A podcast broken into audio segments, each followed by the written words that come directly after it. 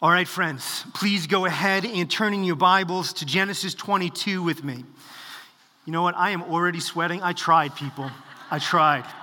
It's the first time I've ever tried to wear a jacket for you all, and it's not working out so good. So I'm going to put this right here, and we are going to continue without it. Please open your Bibles to Genesis 22 this morning. If you are a guest with us, uh, and if you don't have a Bible, the words will be projected on the screen for you. And if you are a guest with us, you should also know that as a church family, uh, we have been working our way through the book of Genesis in our Bibles. We like, as a church family, to preach exegetically through books of the Bible together. And we have been in Genesis uh, for a good while, and we will be in it till the, to the end of the year. Uh, so far in our study of the book of Genesis, we have seen the historical uh, account of God speaking this world into existence. We, we have seen the historical account of the fall into sin by Adam and Eve, our first parents. And then we have seen the story of God's judgment against this world in the story of Noah and the flood. And in recent months, we have been studying the lives of Abraham and Sarah and their very long wait to have a son, a precious son, a son named Isaac, who was the long awaited fulfillment of God's promise to them. And just two weeks ago in chapter 21, we saw this, this promise come to fulfillment. Isaac was born, and Abraham and Sarah rejoiced. And so, with this background, we now come to the shocking account of Genesis 22 this morning. Read it with me, beginning in verse 1. After these things, God tested Abraham and said to him, Abraham. And he said, Here am I.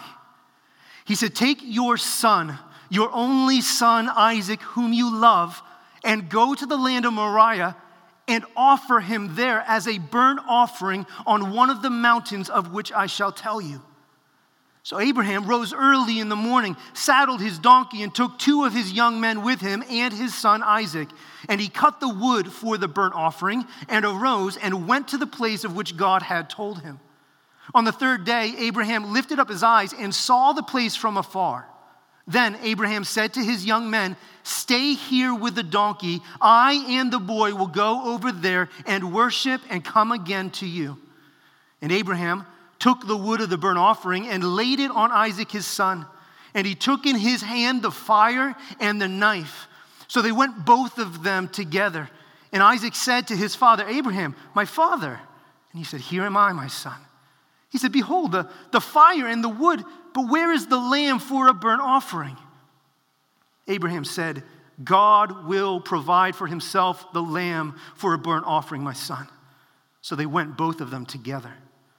When they came to the place of which God had told him, Abraham built the altar there and laid the wood in order and bound Isaac his son and laid him on the altar on top of the wood. Then Abraham reached out his hand and took the knife to slaughter his son. But the angel of the Lord called to him from heaven and said, Abraham, Abraham. And he said, Here am I. He said, Do not lay your hand on the boy or do anything to him, for now I know that you fear God, seeing you have not withheld your son, your only son, from me. And Abraham lifted up his eyes and looked, and behold, behind him was a ram caught in a thicket by his horns. And Abraham went and took the ram and offered it up as a burnt offering instead of his son. So Abraham called the name of that place, The Lord Will Provide. As it is said to this day, on the mount of the Lord it shall be provided. And the angel of the Lord called to Abraham a second time from heaven and said, By myself I have sworn, declares the Lord, because you have done this and have not withheld your son, your only son, I will surely bless you, and I will surely multiply your offspring as the stars of heaven and as the sand that is on the seashore. And your offspring shall possess the gate of his enemies, and in your offspring shall all the nations of the earth be blessed, because you have obeyed my voice. So Abraham returned to his young men, and they arose and went together to Beersheba, and Abraham lived at Beersheba. Now, after these things, it was told to Abraham, Behold, Milcah also has borne children to your brother Nahor. Uz, his firstborn, Buz, his brother, Kemuel, the father of Aram, Chesed, Hazo, Pildash, Jidlaph, and Bethuel. Bethuel fathered Rebekah. These eight Milcah bore to Nahor, Abraham's brother. Moreover, his concubine, whose name was Reumah, bore Tabah, Gaham, Tahash, and Maacah. Amen. May God bless the preaching of His word this morning. Just two weeks ago, my, my family, along with our good friend Jason, took down and burned a very large tree in our front yard. We've done this on a number of occasions, and we always enjoy the experience of seeing an entire tree reduced to ashes in just a few hours. But in order to do this, if you don't want to have large pieces of wood and branches laying all over your yard for weeks on end, you have to build a really big fire. And, and the bigger the fire gets, the faster it consumes what you put into it. Again, we've done this on a number of occasions, and each time every member of our family participates, and we're all very careful. No, no one has ever gotten hurt. But the hotter that fire gets, the, the, the, brighter those embers become, the higher those flames reach, the more you become aware of the damage that could be done if something bad did happen. And two weeks ago, after a long day of burning, my son Nathan, whom I love with all my heart, and all of his boundless energy, Nathan saw an ember fall out of the fire and he jumped towards it in order to put it out. It wasn't a big jump, but there was just something about the way that I saw it that, that shocked me. I, I, think it was the fact that he jumped towards the fire. I think it was the uneven ground that he was jumping on. I think it was seeing his face move towards the embers that, that caused me to yell out. I, I wasn't angry with him at all. He was actually trying to do a very good thing. But the very thought of him falling into those flames was enough to make me sick to myself. I, I physically and verbally reacted. I, I probably overreacted. But the thought of my son being burned in those flames was so repulsive to me. Folks, this text feels repulsive to us as well, doesn't it? Look at verses 1 and 2 again. It says that God tested Abraham and that he said to him, Take your son, your only son Isaac, whom you love, and go to the land of Moriah and offer him there as a burnt offering. This feels repulsive. What, what kind of God would ask a father to sacrifice his son as a burnt offering to him? Is, is this God some, some kind of monster that he would require Abraham to do this? How, why would Abraham want to be in a relationship with a God like this? How, why would Abraham ever feel like it would be the right thing to obey a request like this? At first glance, Genesis 22 is, is abhorrent to us. And it should be abhorrent to, do, to us. We should want nothing to do with a God like this. But as we study this text more deeply, what we begin to see is that this God who tests Abraham in this way and in this moment is actually a God of remarkable generosity and of deep and abounding love, who never asks anything of his people that he himself is not first willing to offer to them. While God puts Abraham to the test in this moment, he provides exactly what both Abraham and Isaac needs. He provides a lamb. He provides a substitute for Isaac. Abraham obeys God, but God graciously gives everything that Abraham needs in this moment. God proves himself to be the God who provides. And he provides not just the sacrifice in this moment of testing for Abraham, but he provides through this sacrifice hope and provision for all of his people as well. Folks, here's the main idea for our message this morning God has provided a lamb, and by that lamb, a multitude of blessing for his people. God has provided a lamb, and by that lamb, a multitude of blessing for his people. And we have three points this morning. Number one, a test of faith. Number two, a lamb provided. And number three, a multitude of blessing. Let's begin with the first. Point number one, a test of faith. Again, it is shocking to read the way that God tests Abraham here. Now, we know that it is a test because verse 1 says that it is a test. But in this moment, Abraham doesn't know that it is a test. He is simply given this command from God. God says, Take your son, your only son, Isaac, whom you love, and offer him as a burnt offering. That, that's the command. And folks, God even seems to be rubbing in the severity of the command right? But by mentioning the fact that Isaac is his only son, God's highlighting that Ishmael, Abraham's other son, had already been taken away from him. We saw that two weeks ago in chapter 21. By mentioning the fact that Abraham loves him, God's highlighting the, the relational bond and joy that Abraham had with his son. But by mentioning his name, Isaac, which was the name that God had told Abraham to give to his son, God is highlighting the fact that he is now requiring of Abraham the very thing that he had promised to Abraham. Friends, what is going on here? Why is God commanding Abraham to act in this way? Well, we know why. We know why God commands Abraham in this way, and we know why by looking down in verse 12. When after Abraham obeys and God stops him from actually sacrificing his son, God says this He says, For now I know that you fear God. So all of this is a test to see whether Abraham feared God or not. But, folks, what does that mean? Why does God want to make sure that Abraham fears him?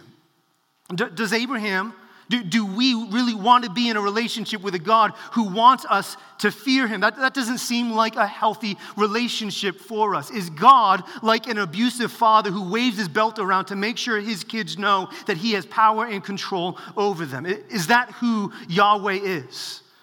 Well, no, not at all. See, See, biblically speaking, the fear of the Lord is very different from our understanding of being fearful today. When, when God speaks of his people fearing him, it is not terror, it's not worry, it's not anxiety, it's, it's not being anxious about who he is or what he might do at any given time. No, to fear the Lord, biblically, is to worship the Lord for who he is.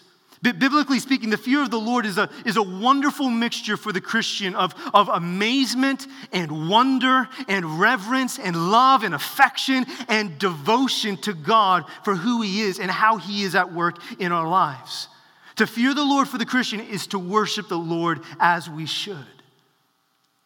Michael Reeves, in his new book on the fear of the Lord, entitled Rejoice and Tremble, he says this about the fear of the Lord. He says, the trembling fear of God is a way of speaking about the intensity of our love for and enjoyment of all that God is. Godly fear, listen to this godly fear casts out being afraid, but neither is it a cool, passionless regard of God. It shows us that God does not want passionless performance or a vague preference for Him. To, to encounter the living, holy, and all gracious God truly means that we cannot contain ourselves. He is not a truth to be known unaffectedly or a good to be received listlessly. Seen clearly, the, the dazzling beauty and splendor of God must cause our hearts to quake. Folks, that's what it means to fear God to trust Him fully, to, to love nothing in this world more than Him, to know that He is the prize of greatest value. He is the treasure, He is the pearl of greatest price. To fear God is to cling to Him as the, as the end goal and the end purpose of our lives. He is all that his people want in life. He is what all his people crave every day. He is what his people seek to live their lives in worship towards. And so, listen, with this understanding of what it is to fear the Lord, we begin to see a little bit of why this testing of Abraham was necessary here. See, God had tested Abraham before this point several times. We see God test Abraham back in chapter 12, back in chapter 15, chapter 17, chapter 20, and 21. God had tested and, and proven Abraham's faith many times and in many different ways. But listen, he had not tested his faith since Abraham had been given his son. God had not tested Abraham since Abraham had been given the answer to his many years of prayers a child, a son whom he loved. And so, in that, we see what the test is really about. God is, is wanting to test whether Abraham will worship him as God for who he is, or whether he will worship him only because of the good gifts that he gives. God is, is lovingly in this moment wanting Abraham to, by faith, release his greatest earthly treasure in order to have more of Christ. Would Abraham think that God's goodness was dependent on what he had in this life, or would he trust that God's goodness would remain true regardless of what he had in life? Folks, this is what saving faith in God is today. Faith in God is to believe that he is worthy of our affections, him alone not, not his gifts, not what he can enable us to do, not what he can provide. Him alone. He is enough. He's the treasure. He's the pearl of greatest price. And so, if we view Genesis 22 from a merely human perspective, it will make no sense to us. Abraham is asked here to behave in a way that is logically absurd. But if we view this from a spiritual perspective, we realize that what God is actually doing here is the most loving thing that He could possibly do for Abraham and for His people. We realize in this moment that, that Abraham is not a cruel monster, he's a, a gracious, loving father. Many of you know that 15 years ago I was diagnosed with cancer. It was a brutal cancer. It was destroying my body. It required extreme chemotherapy. It was painful. It was costly on a number of levels.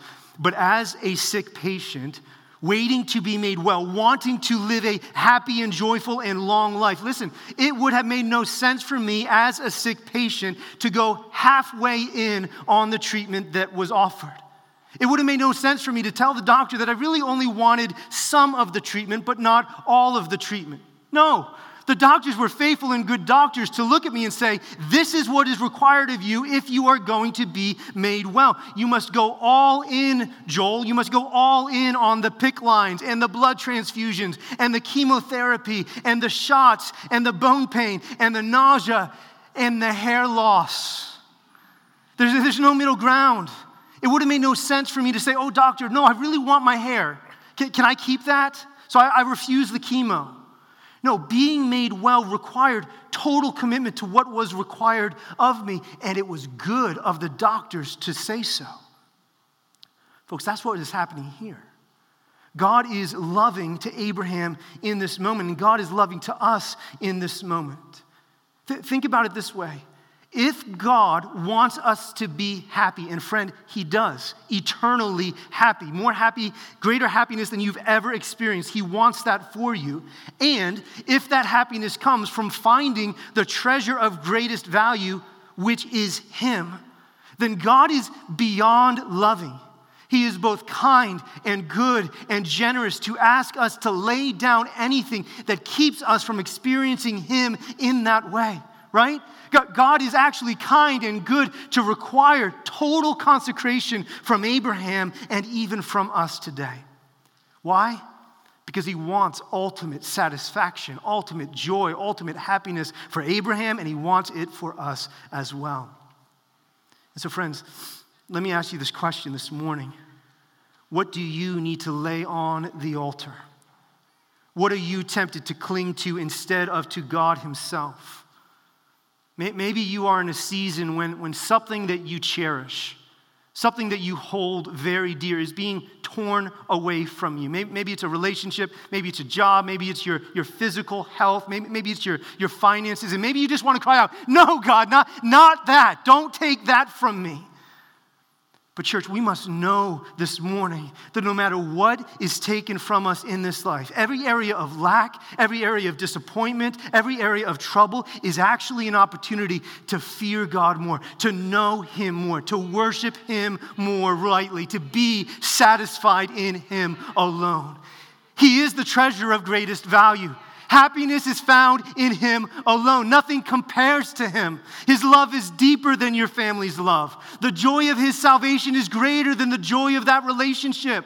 Communion and fellowship with Him is more wonderful and more satisfying and more joy giving than any other thing that you could desire apart from Him in this life.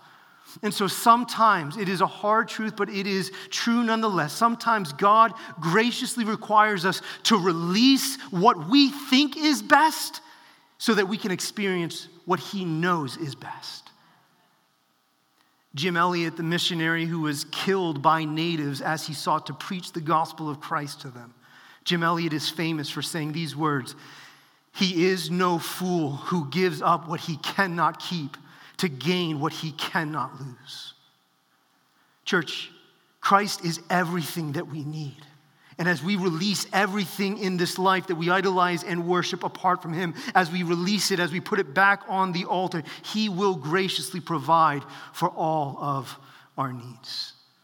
And that brings us to our second point this morning. Point number two a lamb provided. Friends, I hope that you see where this story is pointing. I, I hope you see what God is picturing for us here. Like, like, so many other places in the book of Genesis so far, we, we see here not an old archaic story that has no relevance for our lives. No, we see real life events that God allowed to happen as a precursor, as a preview of a far greater work that He would one day do. This story clearly, explicitly points towards the gospel of Jesus Christ. It, it, gives us hope because the gospel imagery here is, is not just implied, it's not just a shadow, it's, it's explicit, it's bold. L- look at it with me. Right? In verses 1 to 10, we have seen how God tests Abraham, and we see Abraham pass that test with flying colors. But now, l- look at verse 11. Just as Abraham is reaching out his knife to strike his son, God calls to him and he says, Abraham, Abraham. Do not lay your hand on the boy or do anything to him. And Abraham lifted up his eyes and looked, and behold, behind him was a ram caught in a thicket by his horns. And Abraham went and took the ram and offered it up as a burnt offering instead of his son. So Abraham called the name of that place, the Lord will provide.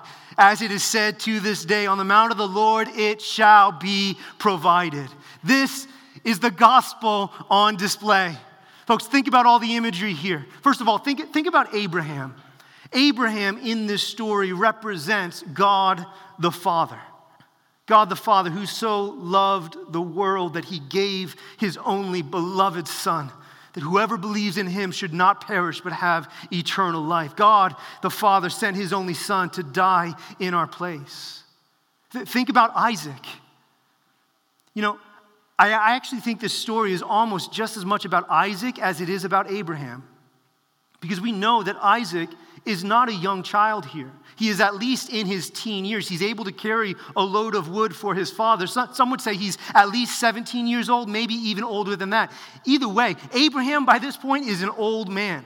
And so, do you think that Abraham would have been able to wrestle and bind and put on the altar a 17 year old man? Doesn't, doesn't seem so. And so, this is as much about a statement of Isaac's faith and trust in God as it is for Abraham. Isaac represents Jesus, who, in the agony of prayer before going to the cross in the Garden of Gethsemane, also submitted to his Father. Where Jesus said, Abba, Father, all things are possible for you. Remove this cup from me, yet not what I will, but what you will. Jesus submits to his Father. Friends, we also see the gospel here when we consider where all of these events happened. If you noticed up in verse 2, it says that, that God told Abraham to sacrifice his son in the land of Moriah. Do you know where Moriah is? We learn in Second Chronicles chapter 3 verse 1 that Moriah is where Jerusalem would eventually be built. And specifically, Second Corinthians chapter 3 verse 1 says, "Then Solomon began to build the house of the Lord, the temple in Jerusalem on Mount Moriah." And so, where all of this is happening in Genesis chapter 22 is where the temple would eventually be. This is where animal sacrifices would be offered for centuries and centuries to pacify the wrath and judgment of God. And, church, this is where the ultimate sacrifice of Jesus would happen as he was killed on a cross outside the walls of Jerusalem. Centuries before it happened, God is giving us a picture through Abraham and through Isaac of when he would offer his own beloved son as a sacrifice. And friends, finally, think about the ram that was provided. This also is a picture of Christ. This ram that was found at the last moment in the bush. Just as Abraham was about to strike his son Isaac down, a ram is spotted. Isaac is then removed from the altar, taken down, placed aside, and this ram is bound and placed on the altar in his place. I love those words. The offering instead of his son in verse 13. Genesis 22 is the gospel on display. Only listen, in the real gospel, the gospel that would come, the son that is put on the altar, the son that is put on that cross is not spared. The sword falls, the knife falls, judgment happens. This is substitutionary atonement. Instead of death coming to us as we rightly deserve, a lamb, the Lamb of God, takes our place and he endures the wrath of God so that you and I would not have to. This is what we celebrated on Friday night together. Again, this is why it is called Good Friday. Even though the cross is a horrible event, it is called Good Friday because it speaks of how Jesus took our place. It speaks of how a lamb was provided. Church, this weekend, Easter weekend, we, we join with Abraham in verse 14, where he called upon the name of the Lord and said, The Lord will provide. And we as the church say, Yes and amen. The Lord will provide, and the Lord has provided. The substitute has been given.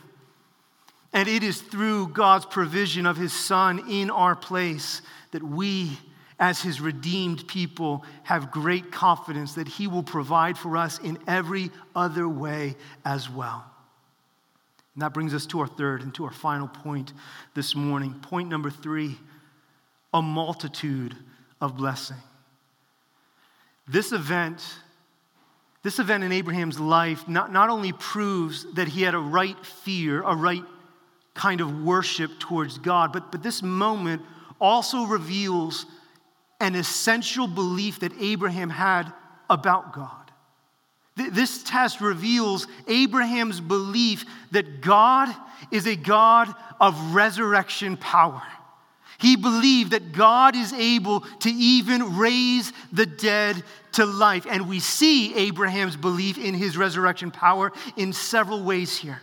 First of all, did, did you notice how quickly, how eagerly Abraham obeys? He, he is commanded to sacrifice his own son in verse 2. And then in, in verse 3, it just says that he rose early in the morning. He, he didn't waste time. He didn't delay. He obeyed. He cut the wood. He saddled the donkey. He moved towards obedience without question. Folks, what kind of extraordinary faith is this? Well, it seems to prove that Abraham did this indeed out of fear and worship towards God. But, but it also seems to speak to the fact that Abraham trusted God in this moment to provide for him, even in a miraculous way. He, he fully obeyed. He, he even raises his knife against his son. But he's able to do all of that not just because he worships God, but because he believes a specific thing about God, that he has resurrection power. Did you notice what it says in verse 5? Verse 5, after the journey and after they arrive, he says to his two servants, Stay here with the donkey, and I and the boy will go over there and worship and come again to you. Other translations of the Bible explicitly say it as, We will return again to you. Abraham does not say, I and the boy will go over there and worship, and then I will come again to you without the boy. No, he said that they both would come back. Abraham seems to already believe, be believing that God will provide in some way, either from providing another lamb or through resurrecting his son from the dead. Listen, folks, we don't even need to impose this idea of the resurrection upon this text just to make it a good Easter sermon. That's not necessary. God's word states this explicitly. If you have your Bibles open, you can turn all the way to the New Testament to Hebrews chapter 11 with me. Hebrews chapter 11 recalls this extraordinary moment of faith. And it says this of Abraham Hebrews chapter 11, verses 17 to 19. By faith, Abraham, when he was tested, offered up Isaac. And he who had received the promises was in the act of offering up his only son, of whom it was said, Through Isaac shall your offspring be named. Listen to this. The author of Hebrews is saying that Abraham obeyed in this way because he considered that God was able even to raise him from the dead, from which, figuratively speaking, he did receive him back. Do you see? This belief is what enabled Abraham to obey God in this way. He believed that God had the power to raise the dead to life either immediately or at some point in the future. Abraham was, was able to release his grip on his greatest earthly treasure, even his own child, because he knew that God could raise him from the dead, because he knew that the God of resurrection power would somehow be faithful to his promises. And Abraham, church, Abraham is such an example to us in this. He's an example not just in his fear of God and in his immediate obedience, but he is an example to us of how to believe in the resurrecting power of God. Church, this sort of faith, this, this belief of God's resurrecting power, this is the fuel behind our faith as Christians. But belief in God's resurrecting power is the very center. It is the foundation of all that we are as the church. It is what enables us to believe and to walk by faith. It's what gives us hope and joy in sorrow. It's what increases our happiness despite the trials. The resurrection of Jesus is absolutely foundational to who we are. To believe that God has resurrection power like Abraham did to believe that Jesus is, is no longer in the grave, which he is not, praise God, to believe that is to transform your entire existence in this life. Like Abraham, you don't need to cling to your earthly possessions. Like Abraham, you can release everything that you hold dear in, in your life, you can, you can give yourself entirely to Jesus because you know that the one who has power over the grave is the one who has power to make your heart truly happy as well. We, we don't need to cling to the things in this life that we think make us happy. We don't need to put our hope in our, our physical health or appearance or our family or our money or sex or our reputation. We don't, we don't need to put our hope in those things because when we release those things, when we put them on the offer and put, altar and put our hope in the one who left the tomb behind, then we have put our hope of happiness in the one who has power over all things and the one who will not disappoint. He can't disappoint. He's defeated death itself. What greater disappointment is there to overcome? He's already done the biggest job that needed to be done. He is the one who is able to give us all that we need in this life and, church, in the life to come. If Jesus is truly raised from the dead as we believe that he is, and friend, if you have doubts about the resurrection of Jesus from the dead, I would love to talk to you when we are done here today. But if Jesus is truly raised from the dead, then he has power to lift your eyes above this world. He has power to set your happiness and your joy and your peace in something so much stronger than your earthly desires and your earthly treasures. Maybe most importantly, if Jesus has resurrection power, which he does, he has the power to give us joy and happiness despite all of the brokenness and all of the hurt and all of the loneliness and all of the shame in this life. Maybe you are, are burdened by shame. Maybe you have made some significant mistakes in your life. He has power to give happiness and forgiveness and ultimate joy despite all of that. Whether we are treasuring the things of this world more than Him or not, we all know what it is to, to hurt and to be disappointed in this life, to feel shame about our mistakes. Our lives are filled with sorrow and shame and disappointment. Things have not turned out the way that we hoped that they would. But does that leave us broken and alone? Does that mean we're buried by our shame? Does that mean that we are still in the grave? No. His resurrection reminds us that there is more than this life to put our hope and happiness in. And He invites us all to go all in with Him, to say together, We want all of you, Jesus, and to receive all that you have from, uh, for us, Jesus. This is why. This is why this text continues on with God's final covenantal words to Abraham. These are the last words that God will speak to Abraham. And, and he says to Abraham in verse 17, I will surely bless you and I will surely multiply your offspring. Down in verses 20 to 24, we read what, what seems to be a, a random list of descendants of, of Abraham's brother Nahor. Down in verses 20 and 24, we read this list, and then right in the middle of it, it says, as a parenthetical statement, Bethuel fathered Rebekah. Is that a throwaway thought? Is that just a, an unimportant verse? No. Rebekah is Isaac's future wife. It's a hint that God would now begin to fulfill his promise of a multitude of blessing to Abraham and to his descendants. God's resurrection power guarantees this multitude of blessing in our lives, church, because it guarantees that nothing in this world, not even death itself, can stop God's desire to satisfy us with Himself. His purposes will be accomplished in our lives. Friend, listen, let's together today believe with Abraham that he has resurrection power.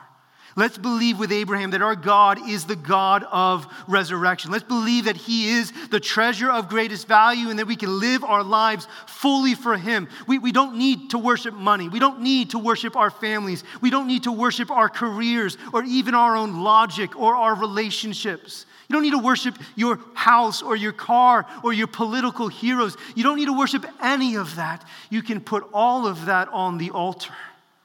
We can offer it all to God. And as we do, we will see yet again and again and again that He is the God of resurrection power, able to satisfy us regardless of what we have in this life. Trusting Him will bring the fullness of joy.